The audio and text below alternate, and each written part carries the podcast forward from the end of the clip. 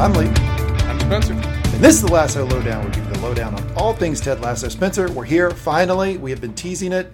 Apple Plus has been teasing it. The universe has been teasing it. It's been everywhere. You talk about ubiquitous. This show has really gotten into the zeitgeist. We are here. It's season two. We've seen episode one. Let's review it. I have to ask Ben, how have you survived the long wait between we last watched season one and this? Have you been able to suffer through this time? I I have. I don't know about our fans though. Two days without a pod seems a little much. Uh, we did really just wrap up our season one coverage. If you haven't checked that out, you can go back and check it out. But we are at season two, and as promised, season two, episode one debuted yesterday, and here we are, podcast professionals that we are, recording the day after. Spencer, how long did it take you to do notes on this episode? Because it is forty minutes, and it is dense, my friend. This is easily the densest episode of this show we've had yet. This took a trial of time to get through all of this, to write down all the notes, all the damn references that this episode makes, just right and left as it's going through. So, what is your so? Give me just initial thoughts because if you've if you're kind of just joining us, um, I'll give you a bit of a rundown on Spencer. So, here's what Spencer likes to do. He loves to find new things, enjoy new things, but he generally likes the initial thing, right? So, what does he like? Star Wars: A New Hope, Empire Strikes Back, Return of the Jedi. All the rest, crap like he generally likes the original genesis of whatever piece of art it is and the later seasons he's typically not a fan and because of that i'm interested to see you know we, we talked about it in our season one coverage especially as we, we got up toward the end you know that was such a good season of television show it came out of nowhere it's kind of like a bottle rocket we just did not expect that show to hit the way that it did we're now at season two you've seen episode one what did you think did it hold up to the quality uh, how you feeling You're correct in saying I've got a very well known love of the first season of countless television shows, and my appreciation declines precipitously from there. First half of this episode had me actually a little bit worried. First half, for me, I actually didn't really like it. I felt odd and kind of forced, and there was a lot of like really sil- silly, even like literally cartoonish humor that just didn't work for me. Really wasn't like the back half that it started to click and then i really liked it. I like the new character they're introducing. I like the arcs of the characters i think they're going on even if they times feel a little bit on the nose. So back half i was getting engaged with this. First half i was present. Interesting. Okay, so I um I actually think I'm going to claim a victory here. I did say that you know we kind of talked about what we thought season two would look like, and I, my prediction was more of the same, catnip for the viewers. They're really going to lean into what Ted Lasso is, and, and in my opinion, that's kind of what they did. They were, uh, from from my perspective, they seemed to really want to recreate that sort of jovial, sort of absurd, but ultimately really warm-hearted atmosphere that they had in season one. I thought they did that. I will say this: I think the writers' room is larger. I think that maybe in season one, Jason Sudeikis was writing this thing by himself. There's clearly a lot more, um, a lot more people writing this because, as you mentioned, it is denser. There's more jokes per line. There's way more references. I actually like all that stuff. We've talked about before where I think you it is a comedy drama. This is a, what is it? Dramedy? Is that yeah what they call it? you, you like Which sounds like something. side, i like the drama That sounds like something you take for a cold. Dramedy. Uh, but you I like do watch dramedies for a cult. good call you like drama. I like the comedy. So I actually really, really like this episode. It's probably my top three episodes of the, the show so far. Oh, wow. And I don't think that's recency bias because it has what I like out of the show, which is like just give me all the pop culture references, the Teddy, Ted's sarcasm, the weird obscure moments. plenty I, of that. I love when we get dropped in Ted's office and they're just doing weird stuff. Like all of that is catnip for me. So I really enjoyed the episode. Nice. I- would honestly say I'm the complete reverse. I would put it as one of my bottom three episodes by comparison, of hmm. where the first half just did not feel like Ted Lasso to me. It felt very forced. Didn't have the kind of just natural, organic feel that I would have expected after a season of them doing this. But it found its footing for me by by the time we made it to the back half. Okay. Well, we'll see if your your sort of normal pattern here. If season two declines and then by season three you're telling me you don't want to do the pod anymore. Okay. All right. Let's do a little bit of housekeeping. We uh, obviously here are uh, at the Lasso Lowdown are here for season two. We're going to be with you week by week. This show is going to debut uh, new episodes every Friday on Apple Plus. If you are a night owl, that's midnight Pacific time, 3 a.m. Eastern time when the episodes drop. You can get up and watch it uh, or stay up and watch it. And we are going to attempt, uh, do our very best, and we're succeeding today to get you a pod on the very next day, on the Saturday after it debuts. Um, if you're just joining us here, it's the Mangum Talks podcast. We have a number of podcasts we do on the Mangum Talks channel. You can go to any podcast platform that you like, type in Mangum Talks, and we have a plethora of pods that come up. We do a general interest pod called Mangum Talks, Nevers More, where we talk more about the Nevers, and HBO show. We did a Game of Thrones review podcast. There's tons and tons of podcasts that we do. We really enjoy doing them. So just go to your favorite podcast platform, type in Mangum Talks, or you can go to mangumtalks.com and check out all our podcasts. So that's enough for the housekeeping. I am ready to jump into the meat of the episode. Let's talk about segments. Our segments here on the Lasso Lowdown. We start with Tea Time with Lee, where I attempt to convince our audience that tea is actually better than what Ted Lasso seems to think that it is. We have Biscuits with the Boss, where Spencer brings a dessert to the podcast. Spencer then leads the recap. We jump into Train Wreck of the episode, a Sports Center Top 10, where we have 10 things 10 on the nose, never more, never less.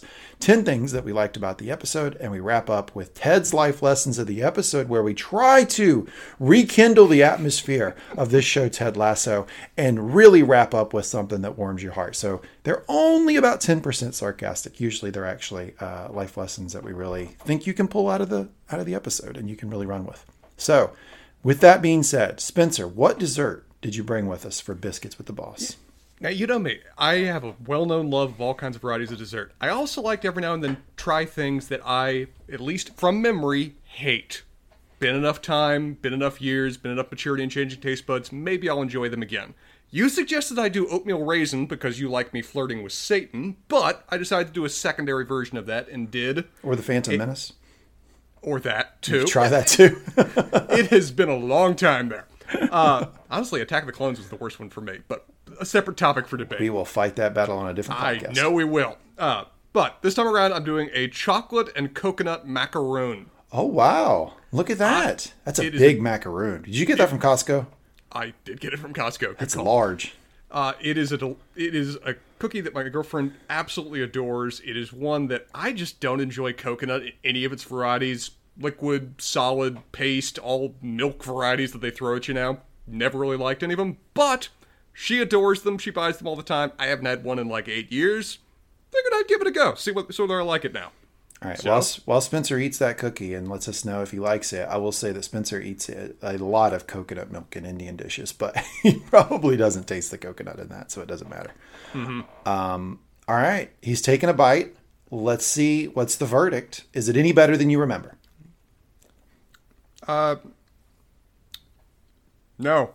No, All it's right. not. It There still tastes like shredded tree bark covered in chocolate. There we go. Uh, the pod racing was still too long, and young Anakin was cast way too young. Phantom Menace still sucks. That's what we've got from Good Spencer. call. Good call. Um, I'll move on to tea time uh, with Lee. I actually try to take this this segment fairly seriously. I try to give you a tea that may be interesting or uh, something that you can you can try on your own uh, to try to get you into the tea game if you're new to the tea game. Doing something different this week, swerving for season two. Up until now, I've been trying teas that you can very easily go out on the internet and buy. Right? I did Teavana, uh, I did Republica tea, I did you know um, Harney and Sons. I did a lot of you know mainstream uh, pr- highly produced, um, highly distributed teas, doing something different this time. I went to a farmer's market yesterday Really? and I got a tea blend that was made by a local, just farmer's market uh, person, right? Like it's not necessarily a farmer, but you know these farmers markets now you have a lot of vendors that are there just selling Oh, sure, selling things. You try to steer away from the multi-level marketing folks, right? You don't need any of that cheap jewelry, but there are some folks there that sell like interesting stuff, like honey or soaps. Um, this is an, uh, a vendor that was selling tea, and what I will say is that if you like tea and you want to try new tea, um, one place that you may not know you can get it is at your local farmers markets or fairs or you know just sort of local gatherings because a lot of people either grow tea here in the United States. I know, shocking, but they do, or they order tea and they do their own blend, and that's what this person did. They ordered tea and they did their own blend. I bought it from a local vendor, and apropos of the episode, Spencer, shout out to me. It's Earl Grey. well done, sir. well It's done. Earl Grey a la creme. So it's a, uh, a black tea, a typical um, Earl Grey blend that they have added citrusy flavor uh, paired with spicy clove um, from uh, cornflower, cairn flour. So uh, it's got ba- basically uh, when I smelled it, it smelled it did smell like Earl Grey, but it also had a uh, very sweet smell, almost like some dessert teas. So I'm gonna give that a try right now. It is very hot, but it is delicious. Better Um, than pit. The, the standards for this podcast segment is: Is it better than pigeon sweat? Much better than pigeon sweat. It's not uh, stale dark brown water. It is better than pasta water. Oh, Uh, sir, don't say things you don't make. Better than day old pasta water. Yeah, it's very good. So I would just tell everybody. Um, I really like Earl Grey. That's why I went with an Earl Grey blend. But if Oh, you yeah, like Earl tea, Grey's you want to try new tea, go to your farmer's market. There's probably a vendor there. You can pick something up. So there you go. That is tea time with Lee Spencer. I think it is time that we jump into the recap because I imagine uh, this might be one of the longer recaps that you do. Would be my guess. Uh, me and my five pages of notes will try to go as fast as possible. But yes, we have our comfort foods. We are ready to go. The episode starts apparently after a pretty significant time jump. I mean, I'm figuring matter of months have passed since we last saw them at least, right? Wait, can I pause you? Um, did you see the recap that they did before the episode of season one? Pretty thorough, yeah. Did I have never seen a recap that made me tear up before? That- It- whoever it was well done. Whoever well pulled done. that together, I just want to give a shout out. That was a really well done recap of season one. I mean, I just got done breaking it down like scene by scene with you. You'd think I'd be sick of it, and I thoroughly enjoyed it. I thought that was well done. It, it is interesting to see a recap that isn't just purely to hit the story beats, that also hits the emotional tenor of what you watched. Yeah. This did that very well, and that's hard to pull off. So that's a good thing. That's a good call. To, uh, give them all kudos. Now, with the episode itself, months have seemingly passed. People actually look significantly older at several points too that we're going to reference, uh, which I guess is probably a result of the production. May, man, May, May aged twenty years. I was going to comment on May. May looks significantly older. I was actually a little bit worried about the actress. Uh, Ted's son looks a lot older, but there's not a damn thing you can do about that. Yep. Um, but Shout out in Game the episode, uh, we start with a slow zoom out from Nate's eyes, coming to our coaching trio, who are at the bitter end of a Richmond game. The crowd is going nuts because Danny Rojas. Did you catch who they're uh, who they're who they're playing? No, I actually didn't write it down. Nottingham Forest, and I, I checked this out. It's a real team that's actually in the Champions League right now. So I like the consistency there. There are several references to real teams. This is clearly we are replacing. Well, not, they're not even replacing. We are supplementing a real team in, in, in the world right now. Is what they're doing with Richmond. Yep. Danny's earned a penalty kick. The crowd is going wild. We're in extra minutes. This could be the last moment of where they notably can break this 2 2 tie to end their streak of seven straight ties to start this season. Their record is 07 and 0. Only in soccer. Only in soccer. Uh, apparently, this is going out to be actually a record for the championship league if they can able if they're able to go to you know 08 and 0. Everybody is well, the crowd is going to hush silence. Beard and Nate are crossing their fingers and praying as Danny lines up to take his shot.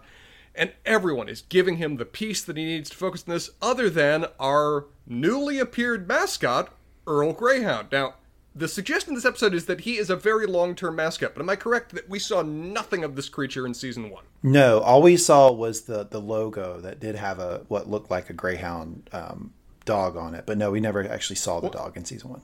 What are your thoughts on his sudden appearance? Was this being essentially added in for this the sake of this joke, or was there some in-story explanation? Do you think why he's not why he wasn't present? So, this is what I bring to the podcast, right? The sports perspective. I will tell you that um, it's pretty common uh, for sport teams if they have a mascot that's an animal and they actually have an animal that you know is is fulfilling the sort of like hey this is our like Rameses right for unc or like uh, the bulldog for Georgia um, if they actually have an animal that's fulfilling that mascot role it's not uncommon for them to bring them to big games not every game so Gotcha. like rivalry games were in this situation where it was clear they were putting a lot into this game to try to break the streak. So I actually bought that they would bring the mascot to the game. You, oh, by that logic, you would have thought you would have seen him during the Man City game to wrap up the season, given that it was the hinging point for whether they would be relegated or not. Yeah, But possibly. may- maybe he was there and we just didn't see him.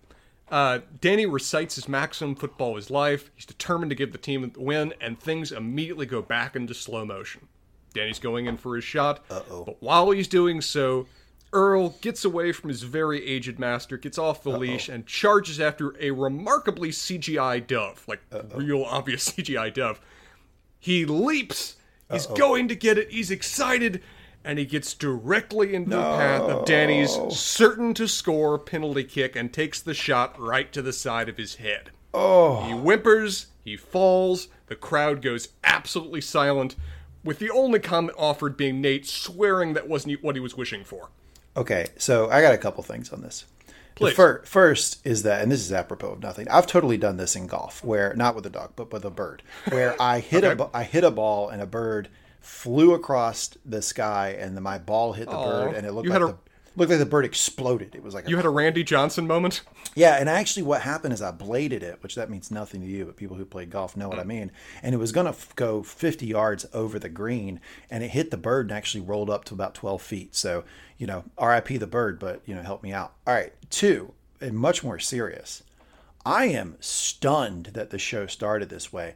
They have marketed this show up to the point that literally the tagline from Apple is quote, kindness makes a comeback. They have marketed this show as a feel good, make you feel good. And we have talked about on other podcasts that we've done on this podcast channel, Spencer, that some people find the death of dogs in media harder to deal with than the death of humans to the point that there are actually websites that track if dogs die and shit so that you can stay mm-hmm. away from it. Does the dog die.com. It does not, this did not take me out of the episode, but I guess that there are probably millions of people who watch this and want to turn it off immediately. That they went with a dead dog and then it was kind of like joked about a little bit. Like I, I thought it was a, I understand they, this was part of a plot point and they were getting to something.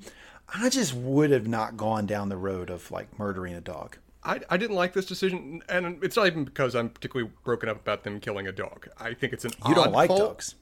I have a dog, man. I like my dog. It's other people's dogs that can stuff it. Um, it's a situation for me of where them starting with a literal kick the dog is an odd tonal shift for the show. And like you said, the fact that they play it for silly, it's almost like it's meant to be an odd off laugh. Oh god, someone slipped on a banana peel in aggressive form, is kind of weird. It fits a lot of the silliness that kind of marks this the, opening of the, the opening of every parts of this episode. So I, it's a weird decision I think on their part, though it sets up what they want to for introducing a character later. So maybe that's the reason they did it in this kind of shocking format. It's by far my least favorite part of the episode that they went with a dog murder. I did not like that.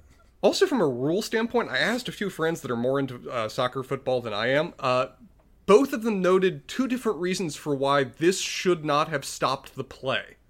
Uh, one noted that normally, if the ball is not doesn't, doesn't go into the goal or is not caught, it would still remain in play for other players to run at it. Correct. Another another player said another person said that if it actually hits an interfering object, a re-kick is mandatory.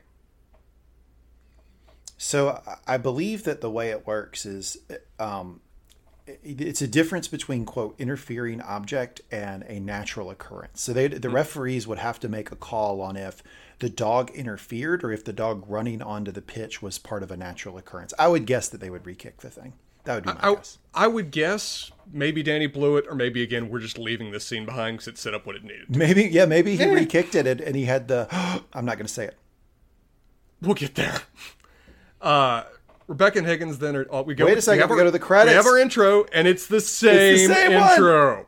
Aren't you happy, Spencer? I'm content. Yes, you were putting fears in my head that we would have an entirely rewritten intro here. I like this intro. It's perfectly functional and enjoyable. I told you it would be the same intro. That was that was fake news. You were the one did- that was worried about that. Um, and I will say that it was. Uh, I always always check this record. Um, two minutes and twelve seconds to get to the credits. That is right in the middle. It is not too short, not too long. Not too rushed. Uh, Rebecca and Higgins are discussing the demise of Earl and whether fl- whether fans will blame them. Higgins tries to reassure Rebecca with the idea that, oh well, you know, since we've been relegated, we're not all our games aren't televised. To which Rebecca then has to remind Higgins that the internet is a thing. Oh, the goddamn internet! Yes, the goddamn internet never lets anything be buried and die. I feel like goddamn is used a lot more by British than Americans. I think so too. I'm quite fond of the phrase though. Uh, Keeley arrives and notes that Twitter is going insane. No surprise there. And Rebecca reveals that she doesn't know much about memes, particularly not the Michael Jordan crying one. No, and I love that. Like Keeley, obviously, is my homegirl, um, and I love that her her introduction to season two is Twitter is going Twitter. bonkers. Yeah, it's Yeah. great. That's really good. Uh, she apparently doesn't recognize Michael Jordan crying meme is a thing, and actually is concerned that Michael Jordan may be crying over the death of this dog. Uh, Keith was apparently tasked with writing a statement for Ted to say concerning Earl's death, but Ted, in his "Don't you fret, Boba Fett" kind of way of saying things, apparently has it covered. Did in the media enjoy, room. Did you enjoy Keeley's um, impression of Ted as much as I did? It further proves how much better she is at impressions than Roy is, because it was on point for me. Don't you fret, Boba Fett. perfect tone, perfect tenor. Well done, Keeley. Ted's in the media room, which is, would you agree, definitely less crowded than last year? Yeah, for sure. Well, it's Champion League now. Yeah, it's not Premier League soccer, so Looks like they have new chairs though, so they're fewer people but more comfortable. Uh, he's fielding questions about team performance and whether they're worried about draws with his usual skill and aplomb.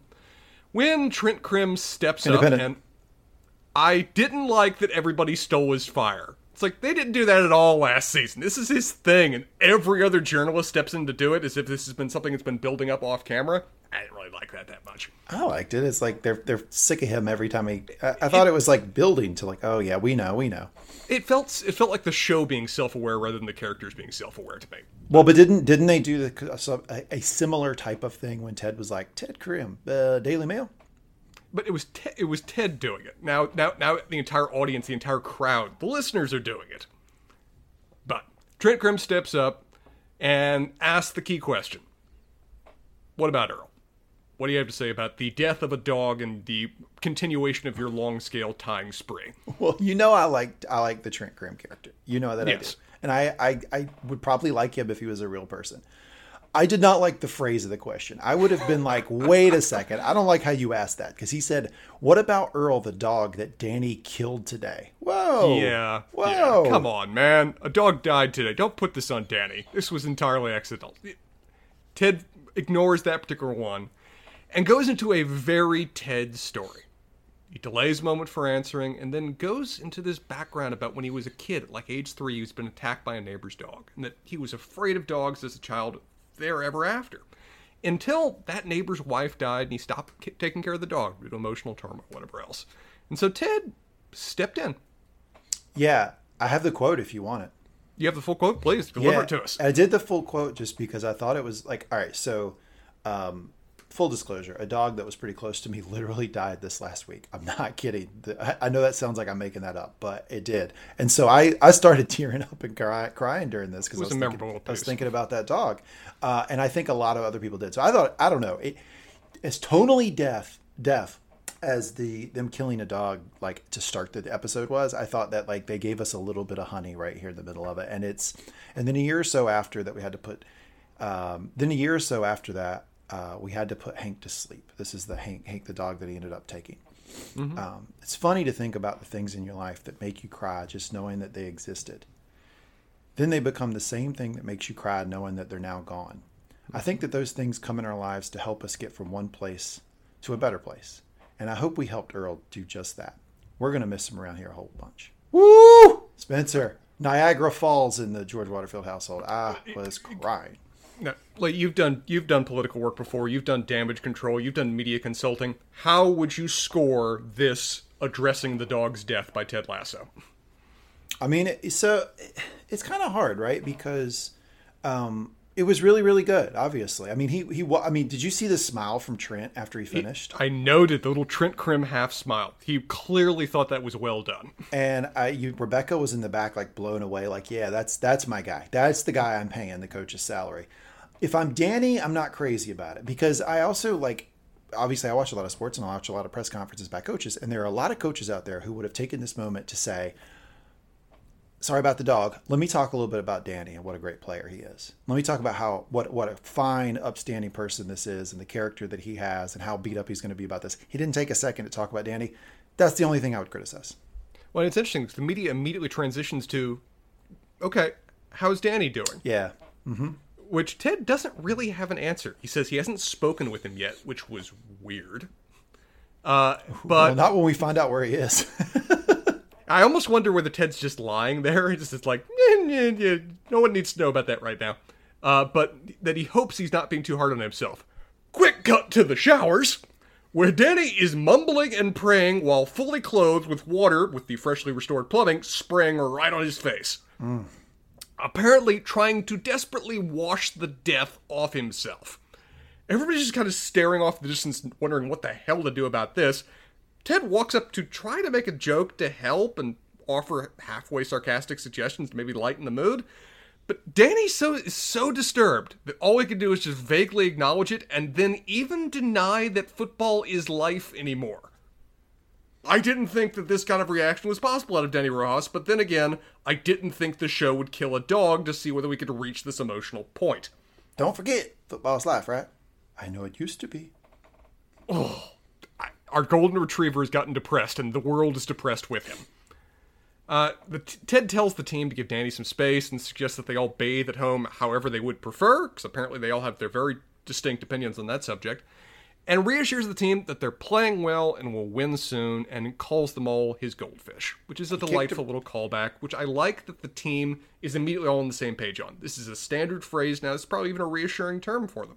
And only the new player that's a little bit confused is Jan Maas, our new player from the Netherlands, who we don't get much out of this episode other than an indictment on the apparently, you know, social skills of the Dutch, which I didn't know that was a stereotype, but apparently is. Yeah, he apparently tells one of the guys, "I didn't make any mistakes. Only you played poorly." Ooh, that was, that was uh, Colin. Poor Colin. Sam jumps in. Jan Maas is not being rude. He's just Dutch. So here's the quick jag. I th- always thought this show was for an American audience.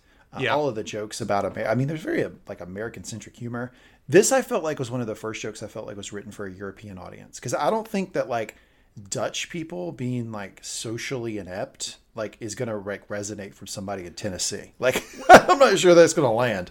Well, it, it's, one of those jokes I actually even went to go check up afterwards because it just took me so out of it. It's like, okay, I have no frame of reference to know whether that's funny or not.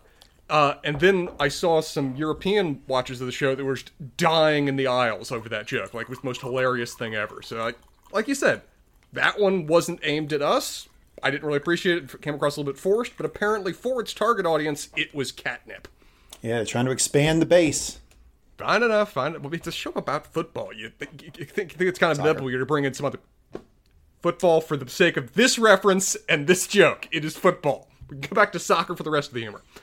Uh, as uh, um, back in the coach's office, Ted receives a text from Michelle, which you noted they would be talking. It's still not the communication that you said they'd be having, but they're maintaining contact.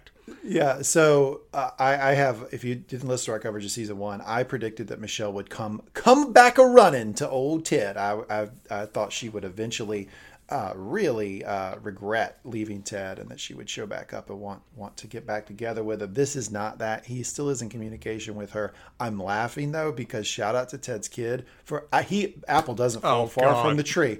He he sends him a picture with a bunch of ties around his neck. Shout out. It's hilarious. They're clearly still maintaining contact over the su- over the subject that they have a shared child still. And yeah, the, the, the son's picture with like four or five ties around his neck, maybe even be set, maybe even be eight at this point. I didn't count. Is hilarious. One thing to note: how long is the production delay between these shows? Because that kid looks like three years older than the last time we saw him.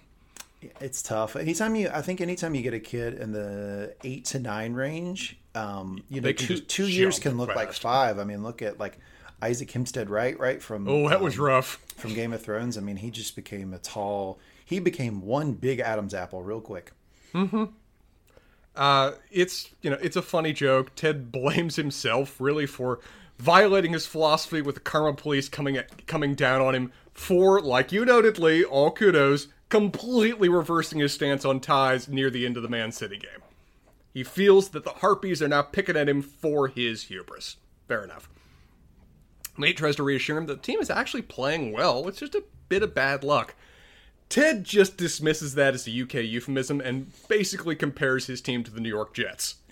Dear God, Ted, come on, man. Back home, if the team's poor, playing poorly, we don't call them unlucky, do we, Coach? What do we call them? New York Jets. Hey, oh. Somewhere Vinny Testaverde's not happy at that joke. He's just some. I just like to think that Vinny Testaverde is 55 years old, sitting there with his, his grandchildren watching this show. Like, yeah, come on. uh, the new kit man Will interrupts and asks to leave early.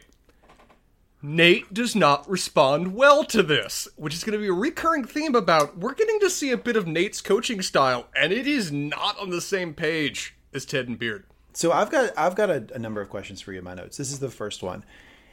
It seemed to me like you really liked the Nate character in season one.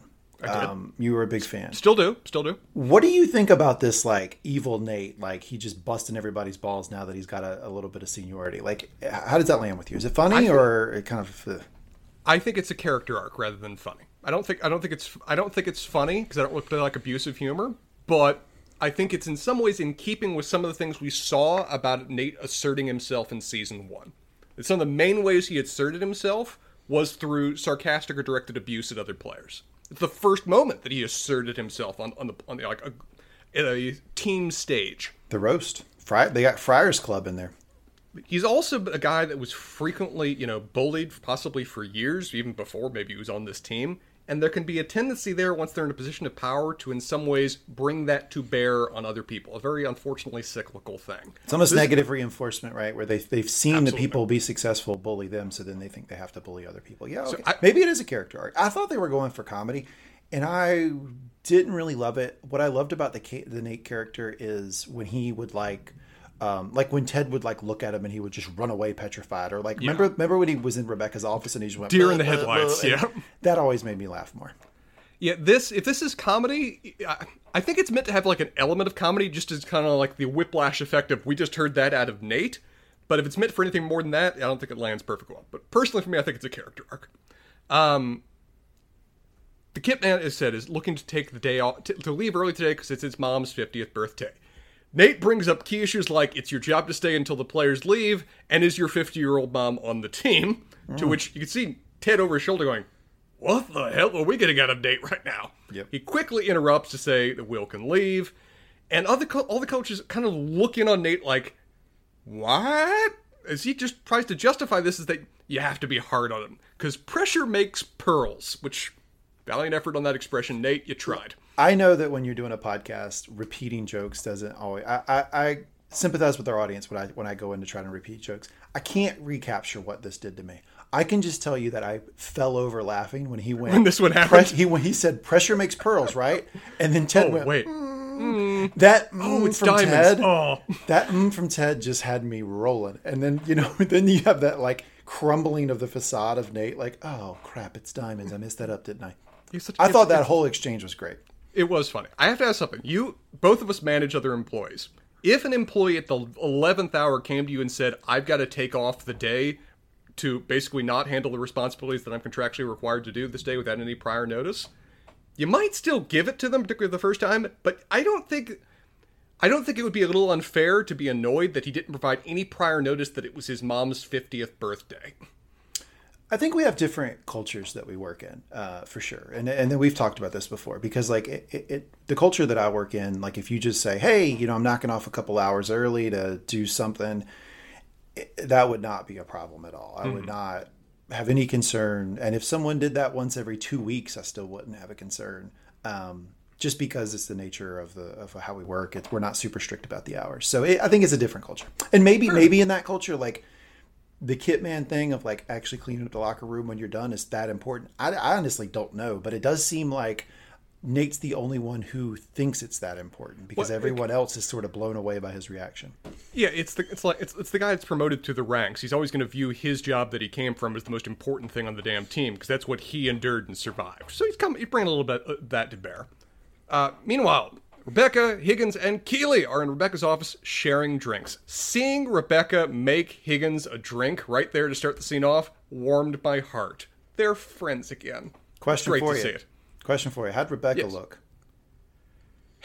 she looked good, man. I was happy to see her. Thank you for referencing that again. Look, I don't. I have a crush on Keeley. Like I, am out there. I know you do. But you've you've made it very clear that you uh, you think that the actress who plays Rebecca is, is not not bad on the eyes.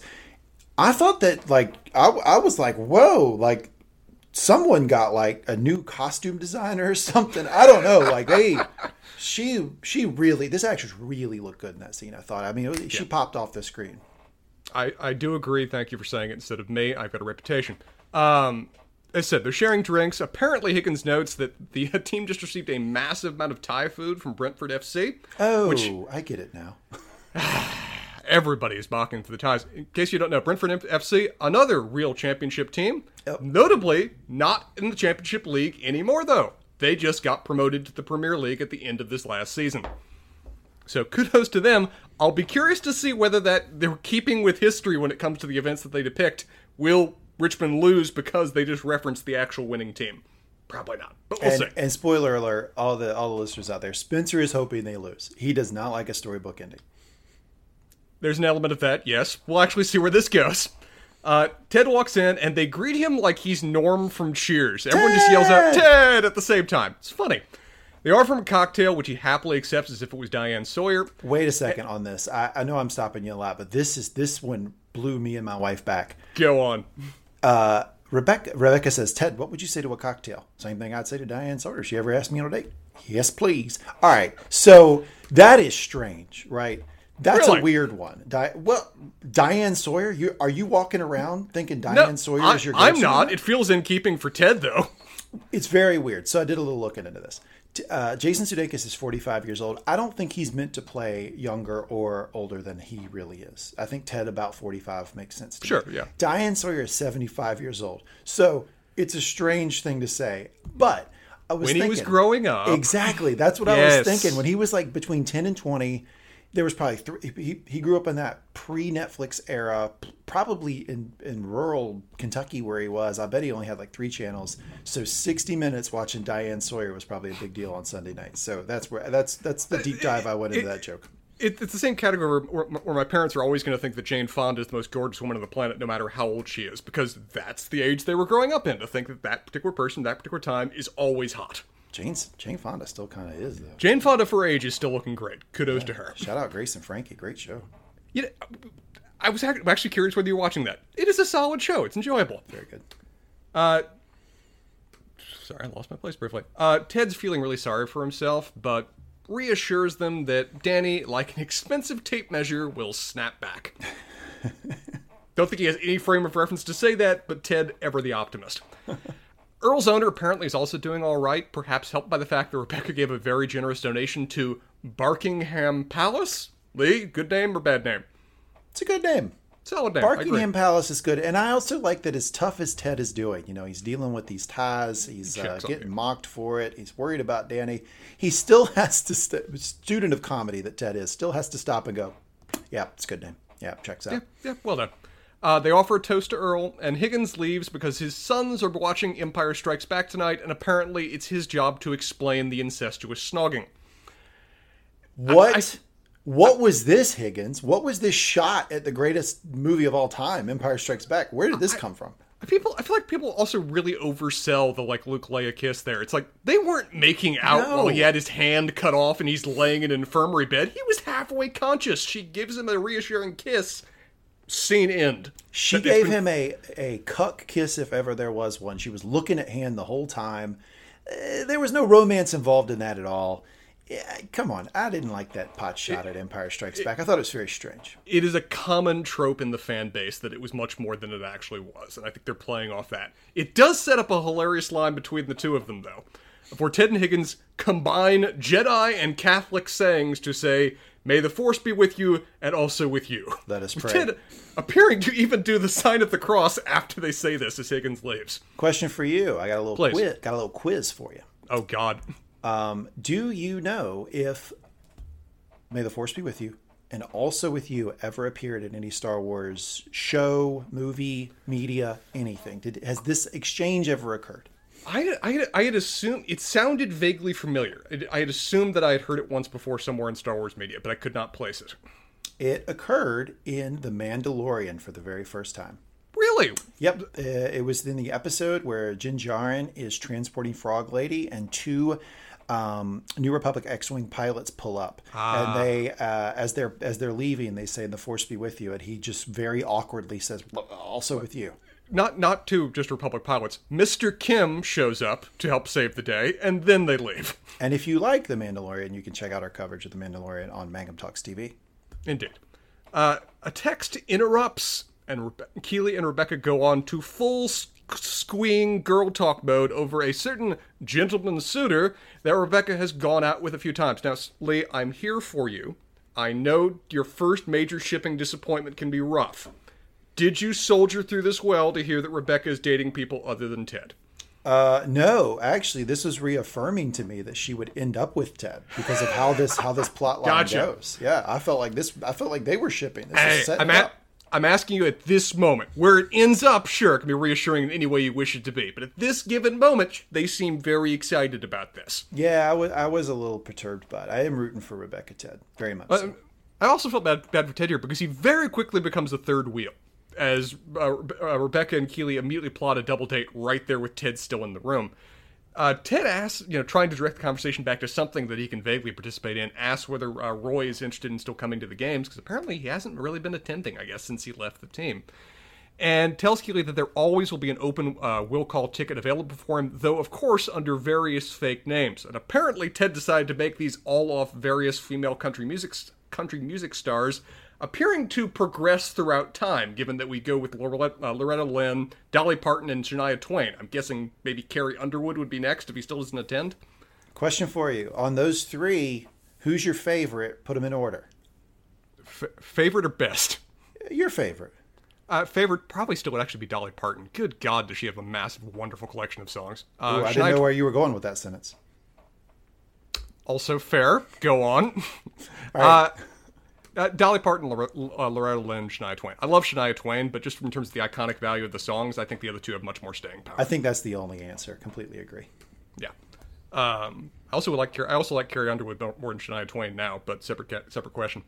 Uh, Keeley brushes off um, that you know he- eh, Roy. He's just really busy. He's got this new coaching gig, and we immediately flash cut to that new coaching gig where we see Roy chewing out the players, ripping into them, using all of the fruity language that Roy's always delighted using in the past. As the camera then spins around to reveal that he is indeed coaching football for under nine year old girls, including his niece, Phoebe. Least surprising reveal of the episode. No, th- th- Saw that one coming two miles away. Yeah, just mere fact that he's looking down while the camera's focusing on him should have given you at least a vague hint. But yeah, this was uh, this, this was not a surprise. What I love, and this is very much in keeping with everything we've seen of Roy with kids before, that though he is using entirely age inappropriate language, the kids are eating it up. They love him. The- These kids are ready to die for him based on the tone and tenor of the conversation they're having with him. They are with military levels of inspiration and efficiency with him throwing out this speech at them.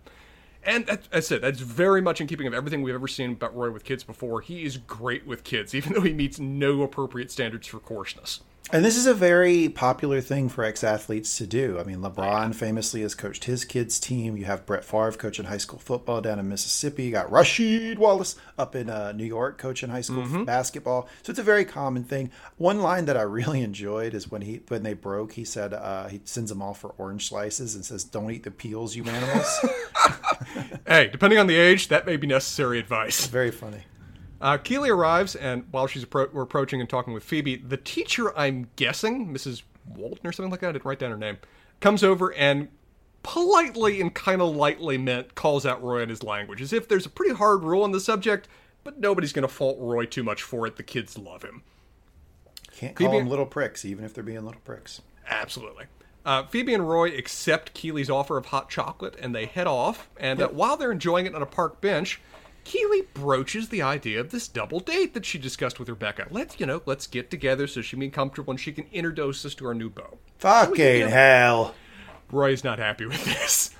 Notably, Phoebe, on the other hand, is overjoyed to see Roy's particular choice of language. And why is that, Lee?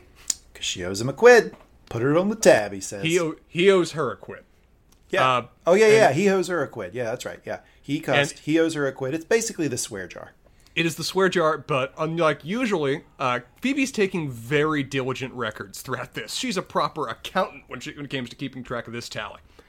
Uh, Keeley, uh, we also Keeley asked Phoebe about how the game went, and Phoebe apparently is taking some very maybe too direct inspiration from Roy because she reveals that her favorite thing about the game was that she got a red card for smashing a rival player in the neck, which Roy immediately congratulates her about.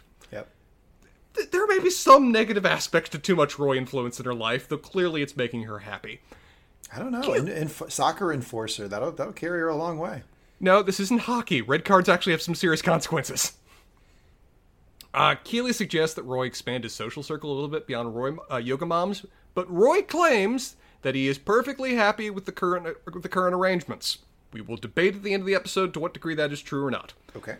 Uh, he also quickly rejects, apparently not for the first time, Keeley's suggestion that, you know what, you've been getting offers from these various news networks to be a, I would call it commentator, but apparently in the UK they call it a football pundit. Roy is not interested in this idea. And this is uh, for Sky Sports, which is a real network. It is. Uh, he's not interested about this idea. In fact, he proposed it directly based on the fact the last time he trusted with res- was, was, was, was with respect to his retirement conference, which apparently both Keeley and the world and Roy have remarkably different views about. I have- Keeley and the world. Can we can we ask the can I ask you the question now? Please. So what do you so uh, um I mean yeah you you were talking about I think I cut you off mid explanation because I'm excited to get to this question. So basically everybody kind of has a different take on this. Roy thought it was a complete disaster. Keeley liked it. We find out somebody else liked it. Uh, Rebecca's guy. What do you think happened at this press conference? They're kind of dancing around it, but they never explain exactly what happened. Okay. My idea is that main thing people are focusing on is Roy's retirement speech. That's what we have Will, I think it is later, really focus on. That's probably the reason 15 million people showed up. Roy, from what we saw back in season one, hates to be the center of attention. He hates to be on stage. He hates to have everybody gawk at him as if he's, you know, a chunk of lamb to be chewed on, or somebody that's up, up for auction, like we saw. He hated the fact when people were having a bidding war over the subject of him. So the fact that Keeley arranged for him to be the focal point of attention to offer honest to God emotions about how he feels about the situation to the world is the just utter arsenic to this guy. It is his kryptonite. I, I imagine that he actually spoke honestly and earnestly from the heart in a way the world just eats up whenever an athlete does it. And from Roy, the fact that he was that vulnerable in front of everybody else is something that he can just never forget or ever feel comfortable about. Yeah, we agree. I think he I think he kind of started it and probably lost himself a little bit. He might even cried, and now he's pissed off about it. And everybody else is like that was a masterstroke. Will we see it before the end of the season, or will it just be referenced? I really hope we get like a like a YouTube too. video because Keeley says it got 15 million views. Let me tell you something. Uh, Champions League is not getting 15 million views, so he went viral outside of the fans of that particular league. Do you think the Ussy fan will come back just to grab Roy around the shoulder and show it show it show it to him on his phone? I hope so. It'd be nice if they. I mean, look, and I actually think this show is capable of it because they they are nothing if not consistent with their jokes. Oh, there Oh, are yeah. so many consistent jokes in this episode. A- absolutely, hundred percent agree. Uh, Roy goes into his usual rapid fire exploration of all practical uses of swear words in a given sentence to describe why being a pundit would be the worst job ever for him. Describing as basically just sitting on the on, on the fucking telly in some dumb fucking suit like a know-it-all twat, and also as a shit job for shit people that, and he'd rather shit out of his own fucking mouth than do that fucking shit. Score that cursed series, man. I want to hear your score. Uh, so first, I will score it, but first, uh, I was doing my notes and my wife was in the background listening. Uh, poor her, because I was having to pause every like 30 seconds to write it. It had to be miserable. We got to this. I said, I bet you Spencer writes this quote down. You don't write all the quotes down. I bet you you write that down. So I, I count on you for most of them, but some I just can't take the risk. I, I just knew you were going to write that one down. Uh, I score that as an A plus plus plus plus plus. I, when he lands on, I'd rather shit out of my own fucking mouth.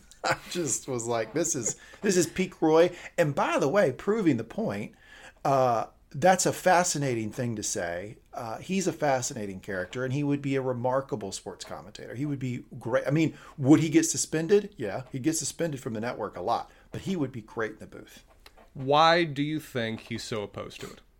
'Cause I have, have my own personal impression on the subject. I'm curious yours. I think it's my, my guess on the character is it's twofold. One is that the people who normally do it, he don't he doesn't like. Like he th- he he normally doesn't respect the people who do it, and he's probably not respected them for a long time because they've been criticizing him and, and shit. And and two, I think there is a concern that he would he would need to put himself out there, uh, and he does not like putting himself out there. So uh, I think it's kind of twofold. Yeah, I think a key, this show loves to do like a common theme for all characters to go through, and some common themes that are being explored in this episode are concepts of jealousy, what you deserve, and what your role is. And from Roy's perspective, I don't think he could tolerate being on the opposite side of that fence. Having to look down over the game and see the game that he so greatly adores, just from this perspective of a you know a average citizen in the stands. I don't think that's a world that he can really deal with. I think he's purposely distancing himself from the pain of being pulled away from the sport he most so adores. Which is consistent with why Loretta Lynn didn't go to the AFC Richmond game. Absolutely.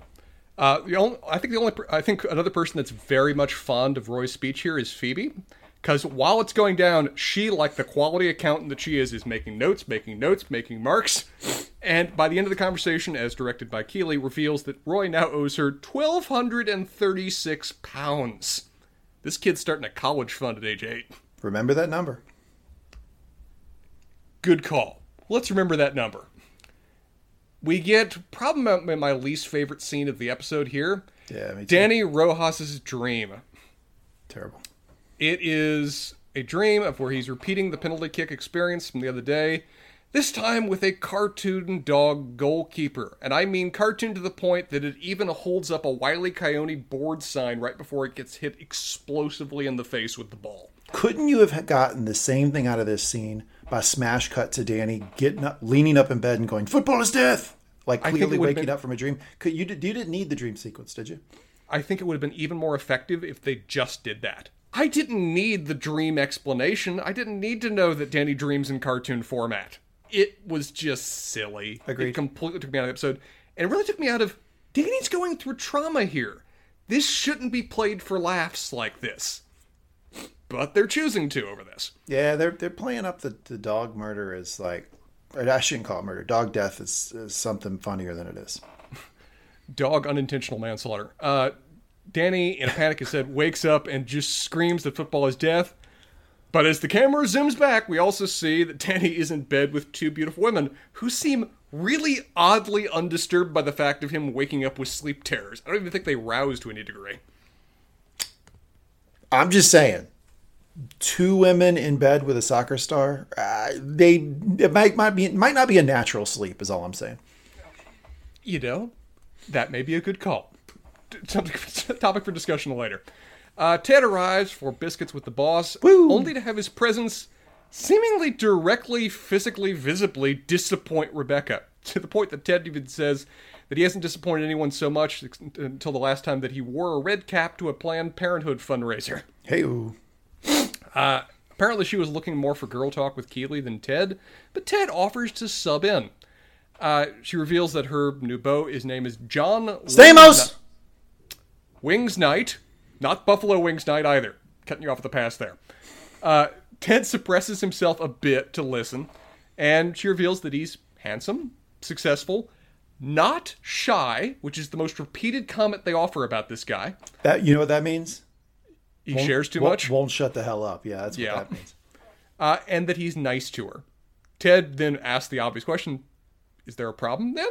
Well, And she kind of comes to the conclusion. oh, sorry. Yeah, well, I just wanted to point out that Ted, I thought this was actually really important. Ted's just sitting there listening with his sort of, you know, hand on his chin, like girl talk. He asked one question about this guy Is he nice to you? Most That's all Ted to wants to know. I thought that was like as silly as this scene is, and as silly as the whole Rebecca with this another guy not named Ted is.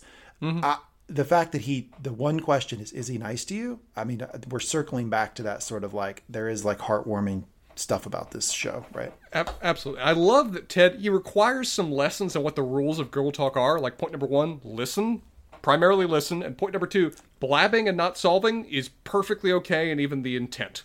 Even though He it's girl talk, sometimes it's girl. Listen, He needs a little bit of a primer on these, but once he gets that, he's really good at girl talk because Ted's a naturally supportive and caring person who asks the important questions. To the point Rebecca has that kind of like moment of realization about, oh, we didn't really frame it in that light. Yeah, he is a good debate. There's no, there's no problems with him whatsoever. And so they continue with girl talk, and they both seem to really enjoy it, including with uh, Ted helping her pick a nail polish color, apparently. The Situation on the pitch, though, is not as good. Because uh, Danny can't shoot for shit right now. Matter of fact, he falls over at the sheer effort of trying to shoot the ball as it just flies over the goal and strikes a car in the parking lot. Jan has his usual abjectly rude comments about it's interesting to watch a guy's career end here in front of you, to the point that even Sam basically tells him to shut up. not now, Jan. Yeah. Uh, Ted tries to bump up Danny by reminding him that it wasn't his fault and reference makes one of what's going to be several references in this episode to the film Magnolia uh, and Tom Cruise hairstyle choices across his films. And tries to get Danny's mind off penalty kicks by inviting him to do a corner kick. As we see Midnight Poutine, my favorite play, refer- my favorite trick play referenced last season, finally in the flesh. Yep. Kinda. Uh, Ted sets him up. The teams getting position. And then Ted bends over like three feet away from him at an off angle, making it really obvious what's about to happen. As Danny proceeds to kick the ball right into Ted's keister, almost knocking him off his feet. Danny's clearly horrified once again. His trauma's been increased once more. And they walk back to the coach's room, thoroughly uncertain and confused as to what they should do about the Danny situation. The whole Diamond Dogs are in session, but they're still stumped about what they need to do about this. Thank you. Nate suggests that they give him motivation by showing him his goddamn paycheck. God damn it, Nate. Whoa. Again, Fire. Holy shit. Uh, well, maybe if Donnie needs motivation, we could show him his goddamn paycheck. and he says this with like uh, no no element of a joke, no element of sarcasm attached to this. It's just like he is stone cold serious. Like now, tough love is the only way to live. To the point that Ted actually even says, well, th- "That's a tad aggressive," putting it mildly, Ted. But he doesn't try to dismiss Nate too much. He he thinks that you shouldn't bring an umbrella to a brainstorm, which I'm gonna be using that one. That's lovely. Yeah, this is a this is an Uncle Lee lesson to the kids out there. Uh, anytime you're in a organization that goes, let's do a brainstorm, and somebody throws out a bad idea, say, look, I'm not going to bring an umbrella to a brainstorm, but and then you can criticize it. So there you go. Yeah. Don't don't put the kibosh on people raising ideas. Bad ideas happen. We want a free room to speak. Or can- use that phrase in order to actually criticize them. Either one. In the southern politeness kind of way that immediately immediately nullifies it a bit. Uh, Higgins works as he always does to define the issue. What is the problem we're trying to address here? But Beard already on already on point. He knows what's happening. And um, forgive me, coaches everywhere. Beard reveals on a whiteboard that the problem is the yips. I love. I know. I know what the yips are. I did not realize they were the same thing in the sports world as apparently saying Macbeth is in the theater world. If is that actually the case? Do you know where they're even saying Yes, you need to stop saying it. Because uh, I'm you, not- you, if you keep saying it, we're just going to stutter and we're going to start messing up intros and outros, and all of a sudden this podcast is going to go to shit, my friend.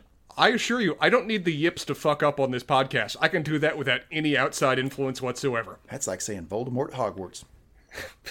Yeah, he offers the examples of it's like saying Macbeth in the theater, Voldemort at Hogwarts, or soccer in Europe. Uh, Nate and Higgins really struggle with understanding the superstition or any of the examples that Ted offers to try to explain it to them. Apparently, Charles Barkley does not have much name recognition on the other side of the pond, which is really disappointing. Or Chuck Knoblauch going first. Charles Barkley and his golf swing is just the ultimate definition of the yips. Yeah, but like, first off, that well, I, I don't know. why I appreciate you keep saying the word. 2nd uh, Bar- Barkley's fixed his golf swing. Have you seen He this? has. It, ha- it's a, it's an old trope. It's an old code, but it still checks it. I know, but like this is like a very recently done show. Like he Bar- Barkley was recently on the like the um, TNT's the match where he actually played like with celebrities and stuff, and I he was won. really happy to see it. I He was really won. happy to see it. He won. He like by himself like parred holes. Barkley's golf swing has been fixed. Well, it was so obviously mental. It was just so obviously a mental block that he'd gotten into about. He had a problem with it, and then he just came doubling down. So I'm, I am legitimately glad he's worked through it. Though it is a commonly understood joke and example of the the word. I'll say Macbeth from here if it makes you happy. That's terrible. Uh, it's to put it, to put to put it mildly, it's essentially the idea that an athlete, for no apparent reason, can suddenly can't do the basic fundamentals of their sport. Higgins, responsible man that he is, immediately brings up the idea of have we considered therapy? I mean, there's a sports psychologist who's done a lot of good work for other teams. Is something that we should consider? Immediately, Nate and Beard are like, yeah, can't hurt, let's try it. Ted, on the other hand, when asked about the concept of therapy, expresses his general apprehension and modest Midwestern skepticism. Same page, Ted. I understand where you're coming from. The rest of the Diamond Dogs countersign the idea, but Ted clearly struggles, even saying yes while his body physically rejects the idea. Still shaking his head no, even as he's saying yes. Yeah, so this is a visual representation of a thing that really is out there, right? For a lot of a lot of people, they hear the word therapy, they like, eh, can't do it, eh, can't do it. Uncle leads the kids out there. Don't be Ted. Go to therapy. It's good for everybody. Well, this is a fun thing we're going to argue about later because I'm actually directly in Ted's camp, even though I realize it's not a legitimate point of view to have. But we'll get there.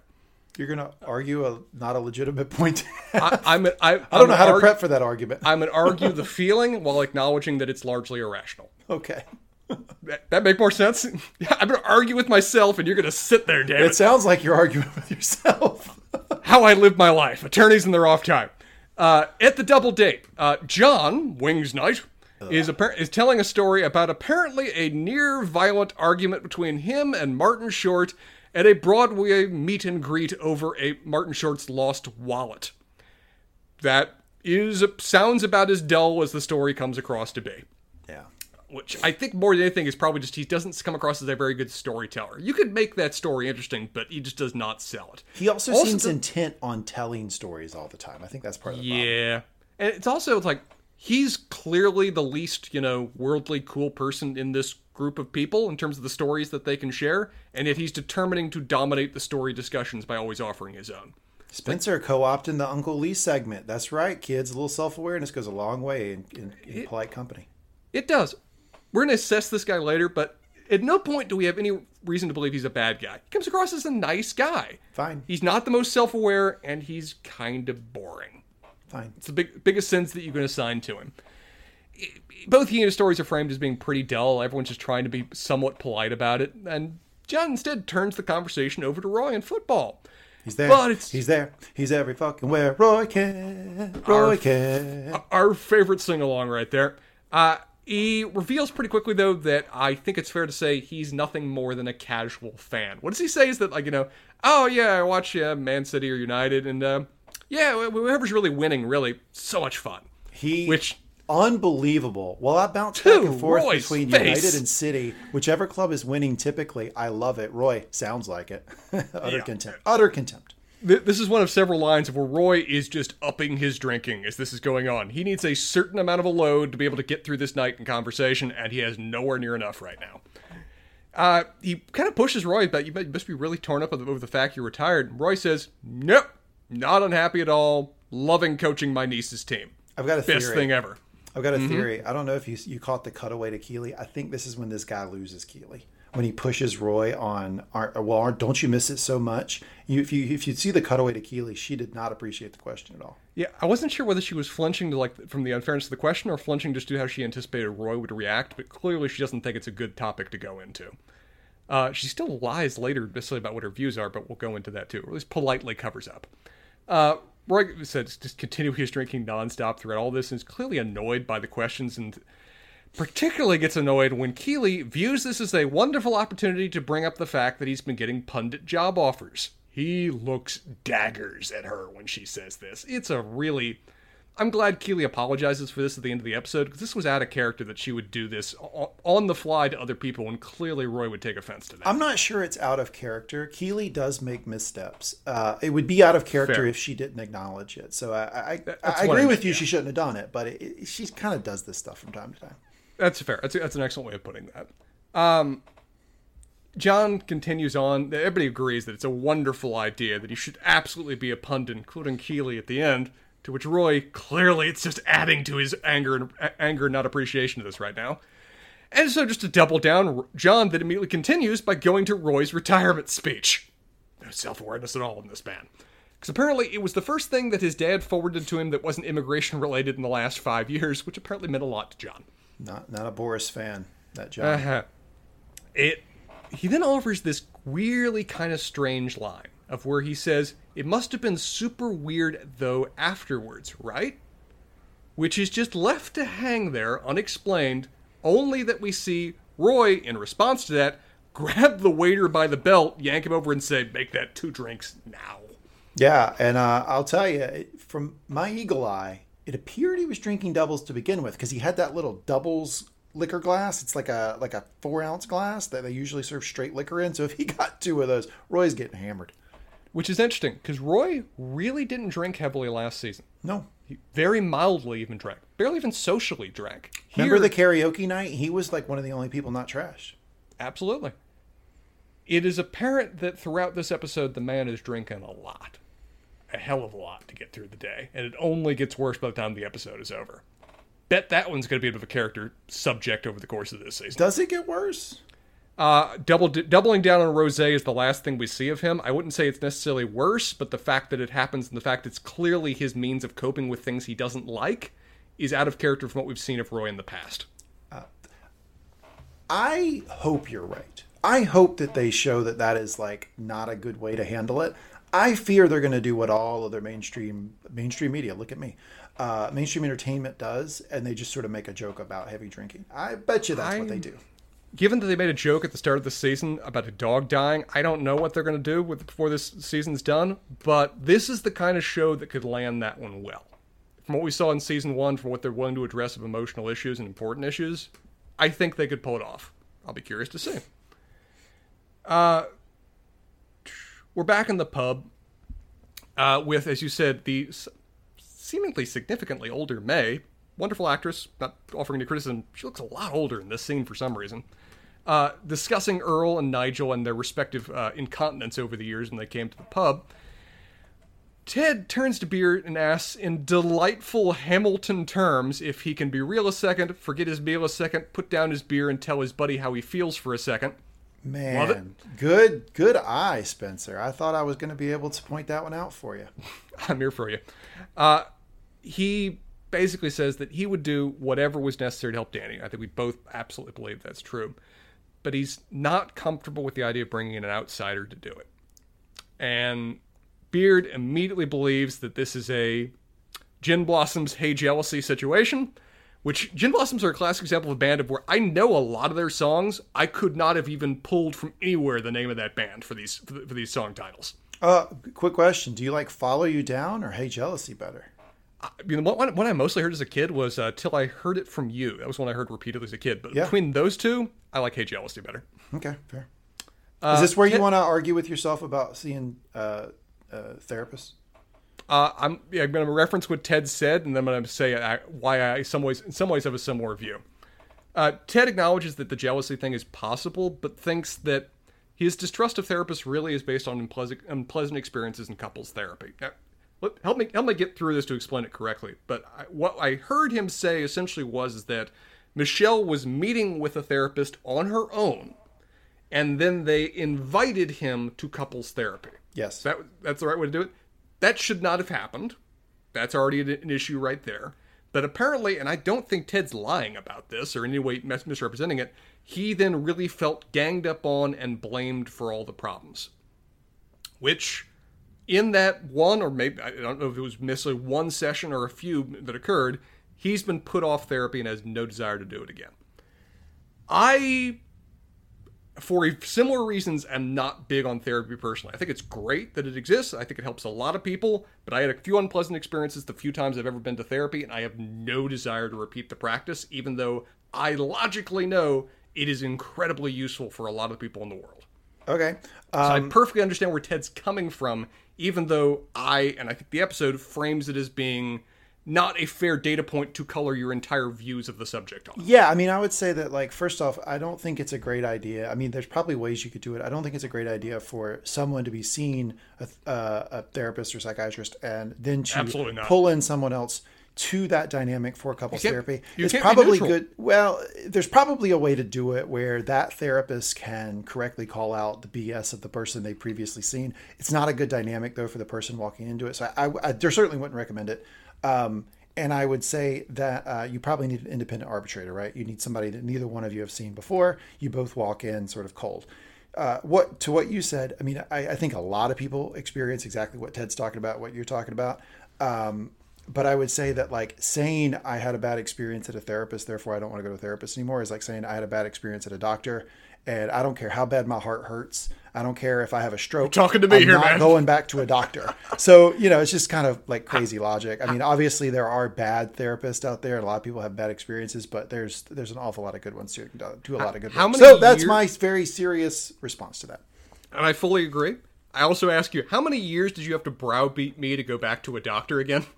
Yeah, I mean, you you you uh, you do kind of fall into the camp of like, well, I did that, I didn't like it, won't do it again.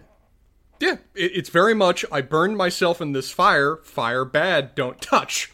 Don't care if I could use fire for other things. Fire bad. Yeah, and this is not one to, to listen to Uncle Spencer out there, kids. Not asking people to. I'm offering that Ted's perspective is legitimate, even if flawed, or it's human, even if flawed. How about that? Oh, I can absolutely agree with that. Sure. Beard offers the example that, well, remember that time that uh, I basically swore off dancers what you told me? Did you write down what his advice was, Lee? All people are different people. That is really solid advice. That is good advice. And Ted immediately acknowledges it. Beard also reveals that he then went on to date way too many dancers, but that's not necessarily a criticism of that advice. The couple's date, meanwhile, was coming to an end. Actually, I love that scene. That was a great scene. This is about the moment I started to really get into the episode again, was starting with that scene right there and maybe a couple scenes beforehand. It does start to get serious. It gets more serious. It's still funny. It still has some funny moments, but we start to get much more into the natural character interactions that we weren't really getting when we were still coming off the dog death at the start of this episode. Yeah, it's interesting that you picked that pivot point. I think it I think it really does reinforce to me that like that the you don't you like the humor. It seems like you do like the funny. I do enjoy it. What you don't like is the absurd. I have a hard time with absurd. Yeah. Even I, I've had that issue. Even though I love Bill Lawrence's other shows, I didn't always like the absurd that Scrubs like to go into. It doesn't work as well for me. You weren't But- you weren't a big fan of the dream sequences? Uh, I liked them better than I liked the dream sequence we got this episode. This was kind of the nadir of that for me. Yeah, fair.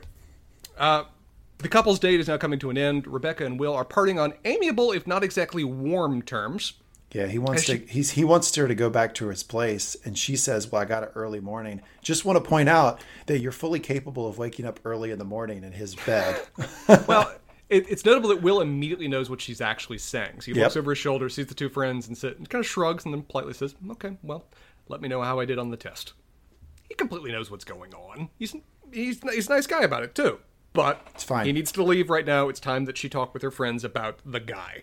That's why they were there, obviously. Rebecca apprehensively asks Keeley, and specifically Keeley, what she thought. Mm-hmm. Keeley fumbles through declaring that he's a good match. Good match is always a very loaded term. She even frames it with that, well, he's the right age, finances are in order, and he's not shy. Again, we have that line thrown out.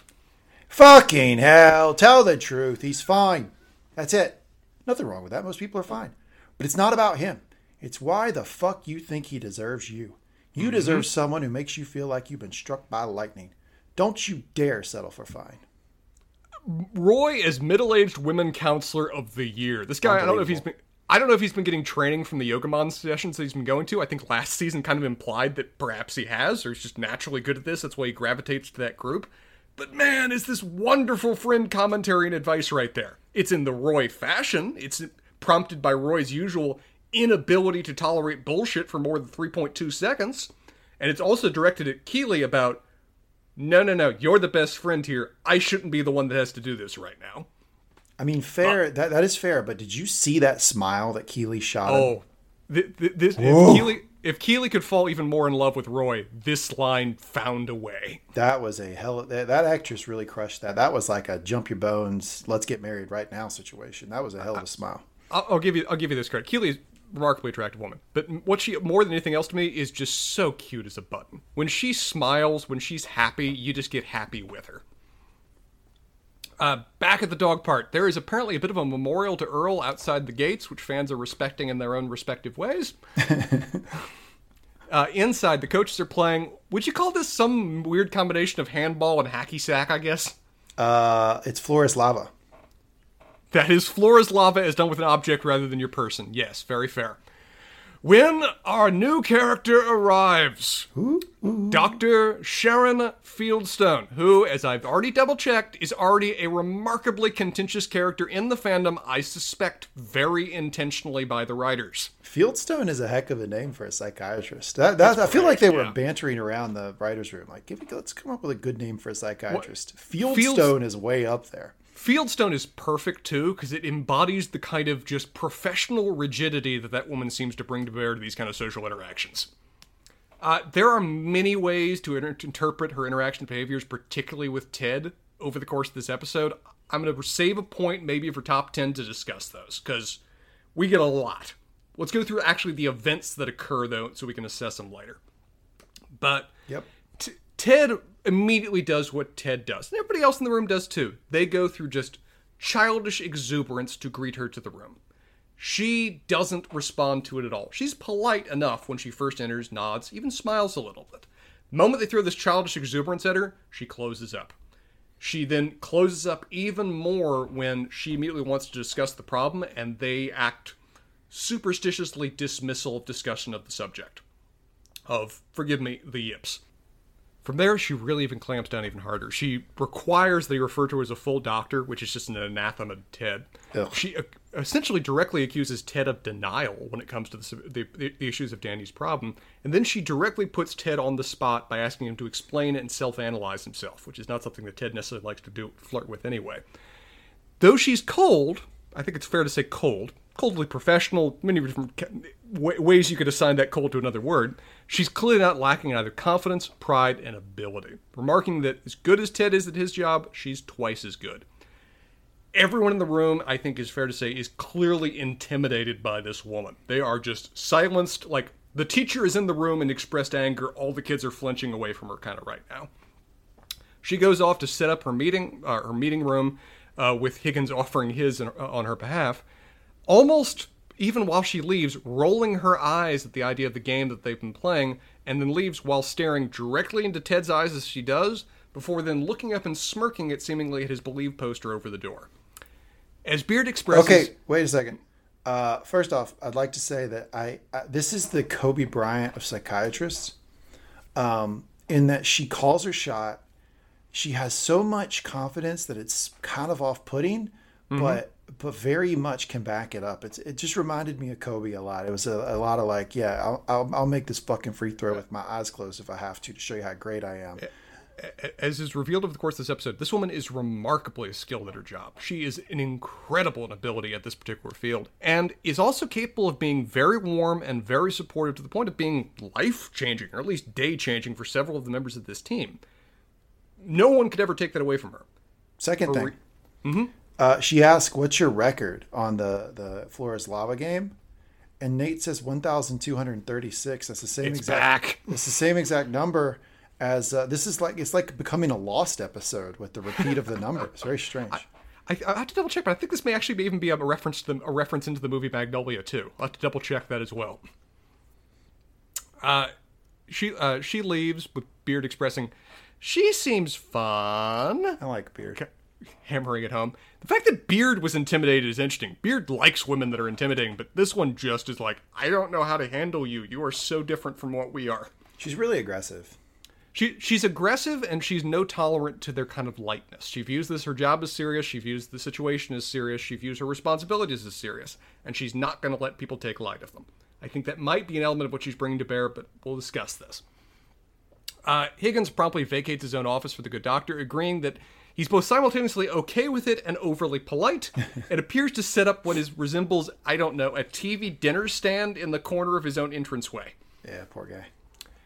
Uh, Danny and Ted arrive, and she very warmly greets Danny, the uh, self declared murderer Rojas, and politely declines Ted's offer of help and immediately transitions into Spanish, quite good Spanish, to make Buttigieg, Danny feel more comfortable. level of linguistic uh, ability here.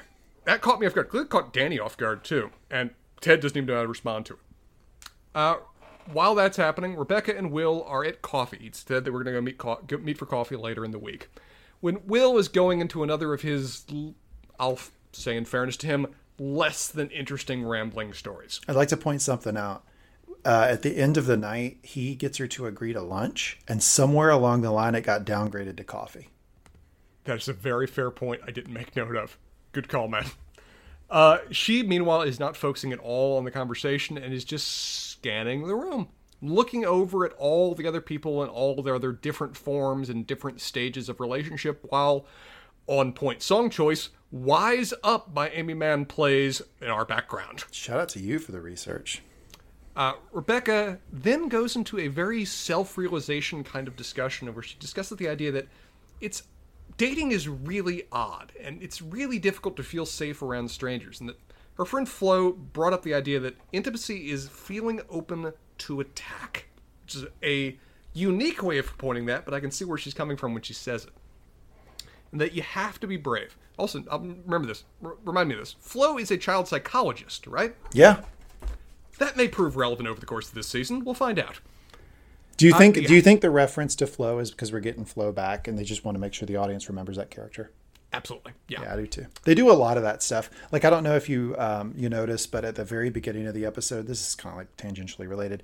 Um, during the the announcers refer to the team as the Greyhounds as Mm-hmm. opposed to Richmond, and they did that to remind you that their mascot is Rich is a Greyhound Richmond because they were yeah because they were about Minute to- and a half Yeah, so they do a lot of that stuff of like implanting little things in in the audience to make sure you remember. Mm-hmm. So you not only do you have to be brave, you have to be brave enough to let someone wonderful. I have to be brave enough to let someone lon- wonderful love me without fear of being hurt, of being safe. Now, in this moment, she's forgot there's anyone there.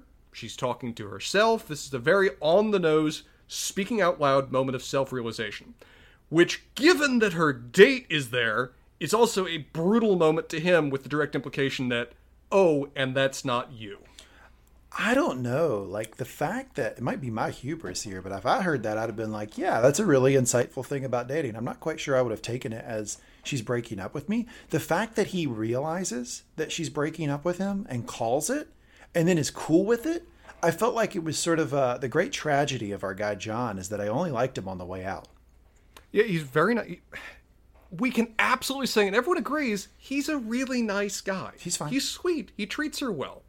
He's just an utterly uninspiring to her, and that's fine. We hope he finds. We hope he finds somebody good. He deserves it. I just think that like Roy took a M16 to this relationship. Uh, w- once he had Left that, it in that tatters. once he did that, it was over. I mean, it was, there was no coming back from that. Well, apparently, it took three or four days for her to process this to arrive at this moment of realization. But clearly, Roy's words are echoing in, his head, in her head like gunshots. Uh, in fairness, I think, like you noted, Will realizes what's happening and takes it pretty damn well, Yeah. given the circumstances. Doesn't he even cheers her at the end or something? She offers to buy his drink. Oh, okay. Well, yeah, there you go. That he does. Uh, back on the pitch, Danny runs out again, reciting his maxim. He's back in old form. Danny Rojas, Danny Rojas, Danny Rojas. Uh, yeah, the Pokemon has returned to the pitch. Uh, I'm curious to see because they frame the scene as like Danny's better, which, if that's what they're going with, is a little unrealistic from a therapy standpoint. I mean, you can feel really a lot better after a few sessions, emotionally so, that you've unbarred your soul, but like that you've suffered legitimate, suffered, gone through legitimate long term improvement. That takes a lot of time and effort. So I'll be curious whether they're just writing off and says, oh, he just had one trauma moment. He's had otherwise no other uh, issues and baggage to unpack. He was able to talk through it and he's great now. Or whether there's going to be a bit of recurrence as time goes on, too. We'll see. Uh, I mean, so therapy, you make incremental gains over a long time that aren't linear. So any representation. he could have a great first day. any representation of this in a 30 minute show is going to be um, disingenuous. So you're, you're, if they keep this character and you continue to see like the guys like deal, will. deal with it, then I- think you're going to, you're going to be able to fairly criticize how they portray therapy. I- I just think they have to rush it. No, I I'm not criticizing this point. I'm making a note to return to. I'm assuming this is going to be at least a recurring character in the form of Dr. Sharon. I kind We're of going to see her a lot. I'm assuming her meetings with players are going to be a recurring theme throughout this season. Okay, let's just do it now. Did, did you like this character? Doc, doc, uh, Dr. Sharon Fieldstone? Yeah. I think she's willfully, I think that she's intentionally meant to be off putting, but as a character, I adore what she adds to the mix. Okay, I had hoped she was a plot device. Uh, I think kinda hope recurring. She, I hope she goes away. I hope it was just a, uh, to get Danny past this moment. Uh, and the last thing about the guy, other guys going in, was a gag. We'll see, but I, I had hoped she was just a plot point.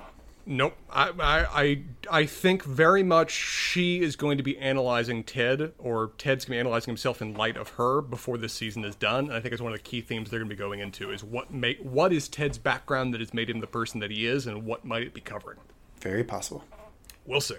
Uh, Danny runs out. Dr. Fieldstone is notably watching from afar up in the bleachers, pointedly ignoring Ted's friendly wave. Say whatever you want to say about her cold professionalism. That one was just rude in my mind. Yeah. Well, I thought Uh, doc doc to doctor was rude too. So I, I think this lady's like firmly in the rude category. And we're going to assess why that is before, before we're done. Uh, the coaches cross their fingers as uh, Danny lines up for, I'm guessing, midnight poutine, or maybe just a regular corner kick. Everyone's hopeful. Everyone's waiting. His kick is perfection. It is absolute beauty. It is awe inspiring. It flies exactly where it needs to, and everyone is screaming. Everyone is excited. They're running to mob Danny. Only, only two people are left behind in this excitement. There is Ted, who immediately looks to see how Dr. Fieldstone reacts. And there's Dr. Fieldstone, who, without much apparent reaction, it's hard to see in the distance, walks away and goes back inside. Ted does not know what to make of that, and then, with that kind of delay in his head, runs out to then greet Danny. Ted and Beard are meanwhile back in their office. They're discussing the lack of Harpo emojis. I too am offended by this. When Danny comes in to thank them for the incredible Dr. Sharon. Ted is very happy for Danny that he's feeling better and asks him pointedly, um, how was she able to uh, help you? I would not encourage Ted necessarily to go into that too much. That's kind of player's private information, but Danny really struggles to put into words exactly what it is that she said to help him, just expressing that, you know, football is life and also death and also football too, but mostly life. It's like a toddler describing their favorite toy. But he, gets the thoughts out. Ted, you know, again, legitimately thankful that his player is doing better, says, you know, I'm going to go up and thank her before she leaves.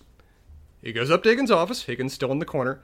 But Higgins stops him because she's already in a session with another player.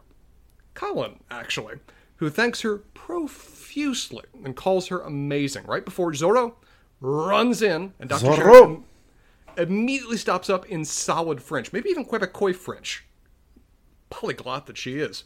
Apparently, according to Higgins, at least a few of the players are interested in meeting with her before she leaves, which I think is going to set up her having a much more permanent position on the team. Once again, as she's um, st- working to start her session with Zoreaux, she looks Ted right in the eye. And as she as she's doing so, she closes the door in a scene which to me is directly mirroring the, the uh, last scene of the first Godfather movie. Yeah, of where she's locking him out of that aspect of his team, that aspect of his players, the players' lives that he most adores. Keeley, meanwhile, is calling Roy to apologize for pressuring him to be a pundit. Good on her. She I feel like a little shit.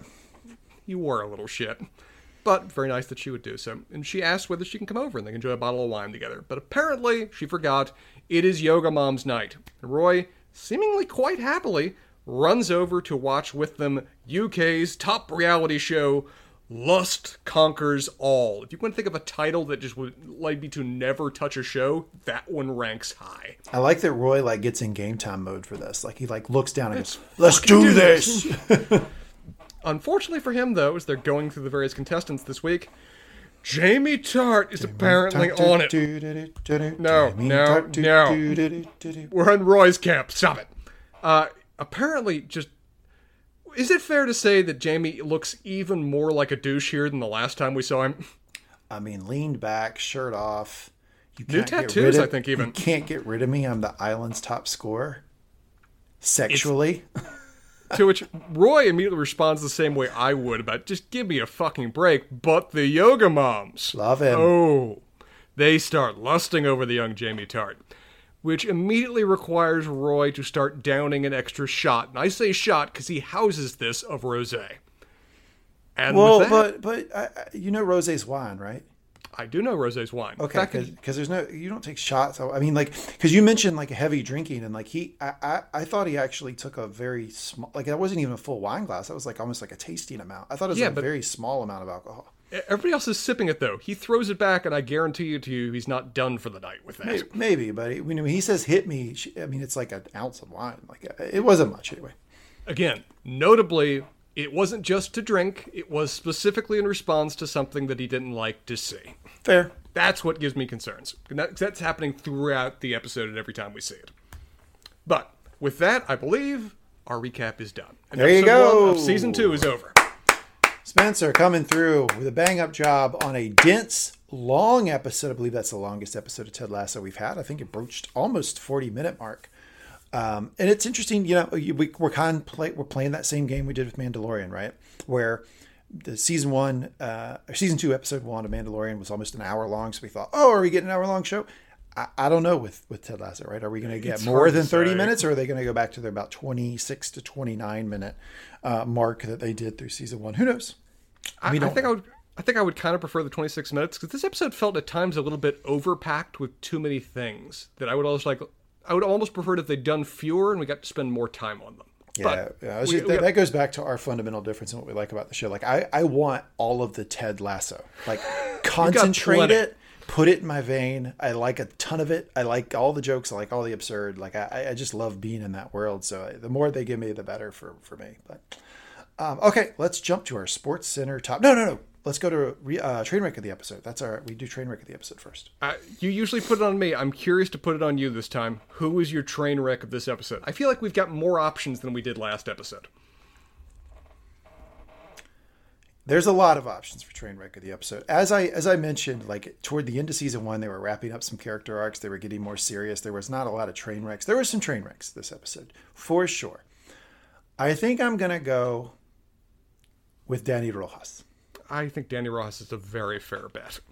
he is a complete disaster for 32 33 minutes of this uh, this episode and when he actually comes out of it as i mentioned before it, it, it it's not a great representation of like the progress that therapy gives you it seems a little forced silly overdone insert word there but it wasn't wasn't really great when he just kind of runs back danny rules danny rules and then performs a corner kick which spencer you've you watched a lot of soccer, soccer in your day right you've watched some soccer I even played soccer in my day. Yeah. Okay, this corner kick where he turns it into the upper corner of the uh, like that's almost that's like a half court basketball shot, right? That's like that very rarely happens. It's perfection. It's utterly beautiful to see that thing play out the way it does. Yeah, it seems like uh they, they basically like went like, okay, well this guy's back on the court playing basketball like and he's draining 50 footers. Just I don't know. It, it seemed like a lot. Very I mean, it's one, of those things of where I have had a, I've had a lot of friends that have gone to therapy where this like immediately after their session, the first session particularly, they're on cloud nine. Everything's great, all their problems are solved, and then they have a bit of the turn down and they have to go on to further you know improvement over time. A lot of people it seems like they get that immediate like post bump first therapy session up, and then it actually becomes more real after that. So maybe that's what they're doing, but it we don't have enough to go on to really say yet. Okay, are you gonna are you gonna co-sign the, the Danny Rojas or do you have somebody else? I will co-sign it. I will also offer an audible mention. Um, Jan is going to be a weird character over the season if that's all he does. Yeah, I If- agree. If this is if, if this character's sole role is just to be rude at various moments and all everybody just chuckles at the Dutch, that's a really kind of weird character to introduce in episode one to be recurring. Uh, so the fact that he's apparently not self he's serving in a foreign league to him, is around lots of other people, but is apparently not self aware enough to realize when he's being rude. That's not a you know functioning. That's not a that is not a normal bio, biochemistry human being. You can't just laugh off that guy being Dutch. That's a weird combination of things you put to somebody. Yeah, so I, I think this show is doing what I asked it to do, which was give me more characters, expand the cast, and that's. You know, it remind you know I've made the comparison on this podcast before to The Office, right? That's exactly what The Office did, and there were characters in The Office, Creed Bratton, for instance, Kevin Malone, another that were very one note for seasons. They eventually filled them out. They eventually gave them a backstory, and they Sure. eventually gauged in in plot points that were not one note. But for a long time, they just came to them for a single joke that was repeated over and over again. I don't mind that in a sitcom. And so if they do that with Jan um, throughout this whole season, I'm cool with that. Um, I totally get why you might be like, ah, come on, do you really need that? But to me, that's that's what a sitcom is. Like, okay, that- Okay. that we're getting the on joke now. I, I very much co-sign Danny Rojas for being very much the focus of the train wreck of this episode. It is centered around his trauma, his difficulty, his pain, and to what degree it's been successfully resolved in this episode, we'll see as time goes on. Cool. All right, you ready to do the Sports Center top 10 where we do 10, 10 on the nose, never never 11, never 9 things that we liked about the episode? I'm gonna have to hijack this just to unpack. We, we have one of our rare moments where we actually get to theorize in this show. This isn't a theory based show that we usually work with here. But first one, I want to open it up for discussion. Dr. Sharon Fieldstone, how do you interpret her interactions with Ted over the course of this episode? Well, so it, it really there's this there's this decision point that's way before the question, which is is she a plot point? Is she a one-off character, or is she going to be a recurring character? Now, you seem, I mean, when you're you're you're convinced that she's a recurring character, is that like something you've read, or is that just what you your opinion? Uh, that's me reading the tea leaves. It's not Okay. me reading, uh, not me reading reviews or anything. I'm actually purposely not read any reviews. So I, Ooh, yeah, look at that this is, professional. Th- this is me just saying from what they've shown me, from how much they built this episode around, how much they leave it open there at the end. They seem to want to make her at least a three, four episode character. Okay, yeah, and that's that may happen. I, I just kind of thought she was like a plot point to get Danny over this thing to get through this this episode arc, which is the death of the dog, and then everybody coming together again as one big successful Champions League soccer team. So if let's say you're right, let's say she's going to be a recurring character, then I then then the question I think is a fair one, which is mm-hmm. her interactions with Ted, and I think that yeah, I mean I could definitely see them coming to a point where Ted engages with her and then he has some self-realization and then maybe even the character changes a little bit. And if that happens, Spencer, you could could open the door for getting back with his ex-wife. Well, would that be a thing? I don't know if I don't know if I'd like that, but it's it, that is a possible direction they could be going in with it. It's one, it's one of those things of where we get enough shown that her seemingly almost specific coldness to Ted and the coaching staff could just be like professional distance that to do her job she can't be necessarily too friendly or warm or maintain that kind of constant Ted closeness the way he likes to do because it would interfere with her ability to be you know a certain degree of an impartial viewer. It also could be that she views herself her responsibility as the players, and getting too chummy and too, too involving too much Ted would interfere with her ability to ac- actually function independently with them. It may also just be that she just personally doesn't respond well to the kind of constant closeness that Ted needs, and she likes to be able to maintain a distance in all of her social interactions. Oh, that could be possible. It's nice also- to meet you. It's nice to meet you. Yeah, I could see how that's off-putting. definitely is off-putting to her. Everybody else in the room loves it. That's part of the reason it catches Ted off guard that she's so seemingly negative to it.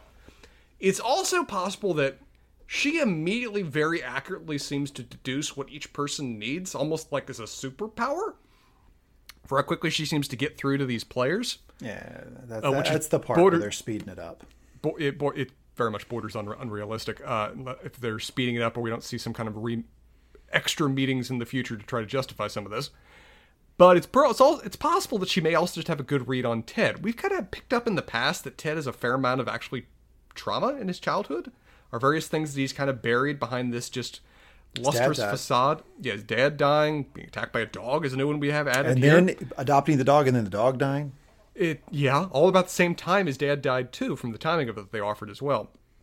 There's a lot of things that suggest that Ted may be purposefully very friendly, purposely want to constantly help those around him. We heard that being a problem with Michelle, leading to the breakup of their relationship. Um, as perhaps a bit of a cover for his own deep-seated feelings of loss, trauma, feeling alone. And a lot of this happy facade may very much be the sad clown. She, notably, when she sees Ted doing some of this, curses the only time we see her do it to basically just force him to admit what he actually feels. It's possible her coldness may be a long-term degree of work that she's doing on on Ted, um, in terms of trying to hammer through and get him out of this just kind of comfortive, comforting facade that he offers of being constantly happy and constantly friendly and constantly supportive to really address the reasons why he is that way. If so, that's a very risky gamble on her part. I don't have enough evidence to go on yet that that's the case. I just find it odd how successful she is with everyone else and how pointedly, I would say outright rude she is when it comes to Ted at several certain moments.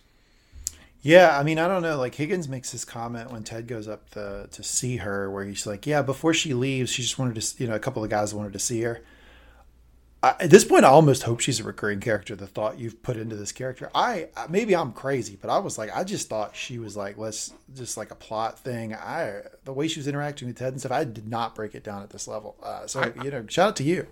I think the players are going to insist that she come back based on how well they gravitated to her. I think it's there. It's going to form a division between Ted and the team of how much they like her and view that they need her, and then Ted feeling like the somewhat jilted father that the kids that he cares about, the aspect of the team that he most cares about in terms of supporting and nourishing these young guys, they're looking to someone else for that, as if Ted has in some way failed in that regard. Maybe. All right, mine for the Sports Center top 10 is we got the line not too dissimilar throughout Paul Thomas Anderson's 1999 opus Magnolia. this is an epic psychological drama ah. film written and directed by Paul Thomas Anderson. You talk about an ensemble cast: Jeremy Blackman, Tom Cruise, Philip Baker, Philip Seymour Hoffman, William H Macy, John C. Reilly, Julianne Moore. I mean, oh my, like what? This is almost like one of those like Hollywood movies where they like have like Meryl Streep et al. in like some sort of like wonky holiday thing. Like that's how many people were in this damn movie. That's not what I mm-hmm. want to talk about though. I want to talk about Paul Thomas Anderson and his movies because I want to play a little game of what's your favorite Paul Thomas Anderson movie. Here are some nominees: Magnolia, There Will Be Blood, Phantom Thread, Boogie Nights, Punch Drunk Love, and a 24 minute brilliant piece of cinema that I have seen multiple times called Cigarette and Coffee. Spencer, of the options I gave you, or any other movie that you might know that Tom, Tom uh, Paul Thomas Anderson made, uh, what's your favorite? And if you want me to go first, I can. I'll offer one that I do definitely adore, but I think it's largely carried by just an utterly towering performance. There Will Be Blood is Damian Lewis's one, of, not Damian Lewis, uh, Daniel Day Lewis. Damian Lewis's. It's one of his finest roles. He kills the absolute shit out of that role, and it makes it incredibly memorable. The film itself is good, but it's just allowing him an opportunity to be one of the finest actors alive today. I drink your milkshake. Boy, what a, Yeah. what a thing. Um, I'm going to say for me, um, my favorite of those is definitely There Will Be Blood. But I got to give a, a, a honorable mention to Boogie Nights. I thought Boogie, Boogie Nights is is a really, awesome. really I, good was- movie. I was afraid to say that was my favorite, but that is an awesome film. it really holds up. I mean, it's a it's a great, great movie, and it's it's one of those that goes by so fast. It's almost like a great airplane movie. Man, you're not going to get Boogie Nights on an airplane. It's a film about the porn industry. There's a remarkable amount of nudity. There are actual porn stars having sex in that film. I, I would like to point out that there oftentimes you can get like films that have nudity in it on an airplane. I always feel like a weirdo watching it, but uh, yeah. Uh, um, but anyway, I don't know. There will be blood. I think's got to win that Boogie Nights. Uh, do you have another one? Oh, another one for our Sports Center top 10? Yeah. Uh, Roy is still the greatest character of this show. Yes, yes. They have designed such a wonderful, rounded, accomplished, emotionally aware, coarse son of a bitch that I adore in this character. It's great. He's back in wonderful form. It made me happy. Yeah, he's my favorite character for sure. I'll go to mine. Um, uh, this is one I'm I'm doing because I, I was fairly certain you didn't know the reference unless you looked it up, and that's uh, like Chuck Knoblauch throwing to first. Did not get that one. No. Yeah, so that's about the Y word that I don't say. Um, and it's the most famous, I would say, example of the Y word in modern baseball. Uh, it's he's a New York Yankees second baseman, and he was the rookie of the year. He won several World Series rings. He went four All Star games. But after all that stuff, he started having trouble throwing to first base. He's a second baseman, Spencer. This is That's this is rough. 15 feet away, and he couldn't hit the first baseman. Um, it was a strange thing to see play out. He did did ruin his career, um, and he is the prime example of somebody uh, getting the Y word and it completely tanking him. For example, in uh, 1999, he had 26 errors throwing to first base. Jesus Christ. Yeah, it was wild. Uh, so yeah, there you go. He eventually retired in 2003. So he he lasted four more seasons um, only after uh, after that that Y word season. La- Last one for me. I think I'm at my 10. Um, seeing the Yips play out the exact same as Macbeth from Blackadder was utterly hilarious, and it continued to make me chuckle throughout this episode. And I will probably see who I can use the phrase Yips to set off in the future as time goes on. Ugh, I don't like it. Uh, my last one is um, one of the great moments, um, great moments they keep coming back to, which I, I just hope we get a lot of, is back in Ted's office, what's happening, right? Yeah. I love that. And there was one where they cut to Ted's office and Ted says something about whatever app he's playing on has added emojis. Mm-hmm. And Beard says one time they added Groucho, but no Harpo. That's a reference to the Marx Brothers. The Marx Brothers were an American family comedy act that was successful in vaudeville on Broadway. Actually, kind of like the quintessential example of vaudevillian comedy. And they were in motion pictures from 1905 all the way till 1949. That is 44 years in the business if you're keeping keeping score there, folks. That is pretty darn impressive. So that's the Marx Brothers. Illustrious and hilarious career if you've never seen any of their films. Um, then we will. Do you, do you want to wrap up with Ted's life lessons? I think we've done like 30 different examples for Sports Center Top 10, so I think we're ready for Ted Lasso's life lessons. 10, 10 on the nose, as always. We nailed it. All right, Ted's life lessons. Okay. Um, giving you the quote here, and I think it's just something for everybody to just hold on to for this episode. I give it to you without a heck of a lot of commentary. It's funny to think about the things in your life, make you cry just knowing they existed, then become the same thing that make you cry knowing that they're now gone. I think those things come into our lives to help us get from one place to a better one. Mm-hmm. Yep. It's a teary eyed line. It's a wonderful line. It's wonderful advice. This is Ted offering his most Ted wisdom you can. You can. I think that the, the lesson there is that last sentence. I think those things come into our lives to help us get from one place to another. And basically, what it's saying is when you're dealing with loss, when you're dealing with a memory of something uh, that that is gone now, um, it's good to find the positive in it, and that's what Ted's landing on. He's saying it helps you get from one place to another. You find the positive in it. The next is Ted. Girl talk. Hears that his good friend Rebecca, future wife, good friend Rebecca, has a new boyfriend, and he's hearing all about it. And this is so great. And blah blah blah blah blah blah blah blah blah. A lot of people would ask questions like, I don't know, where did he take you on the date? Does he have a lot of mm-hmm. money? What kind of car does he drive? Have you had sex yet? These are the type of questions most people would ask. What does our main man Ted ask? Is he nice to you? Getting right to the heart of the matter. It's what Ted can do. phenomenal. And then number three here, wrapping it up for Ted's life lessons of the episode, season two, episode one. All people are different people, and that is just a lesson that we should all keep, uh, whether we're selecting psychiatrist or we're just you know dealing with neighbors or coworkers or just any of the people you have to deal with in life. All people are different people. Yep. And I adopted that philosophy to try a, there you go. a coconut covered. Ch- life lessons of the episode. Spencer, if you don't have anything else, I think I'll wrap up. I think we're good. Okay. All right. Well, we're going to wrap up here. This is season two, episode one of uh, uh, Ted Lasso. And we here on the Lasso Lowdown will be with you every single week. That's right. Every single week coming to you on the Saturday after the episode premieres. We really appreciate you hanging in there with us. We hope that maybe this is one of the longer episodes we're going to do, but who knows? We don't know how long each of these Ted Lasso episodes are going to run here in season two, but I do know we'll be with you the whole way. We really enjoy doing these episodes. And if you're enjoying, please make sure to subscribe to the podcast, rate and review us. We read every review. We have an awful lot of fun reading those reviews. And if you have any advice for us, please go to mangumtalks.com. Upper right hand corner, you can click contact us. Little form you fill out, it'll come right to me. Um, I will read them. And if it's something that we can bring to the podcast, often we do. We love listener engagement. We love our listeners. So thank you for listening. And we will be back with you next week for season two, episode two. Thank you.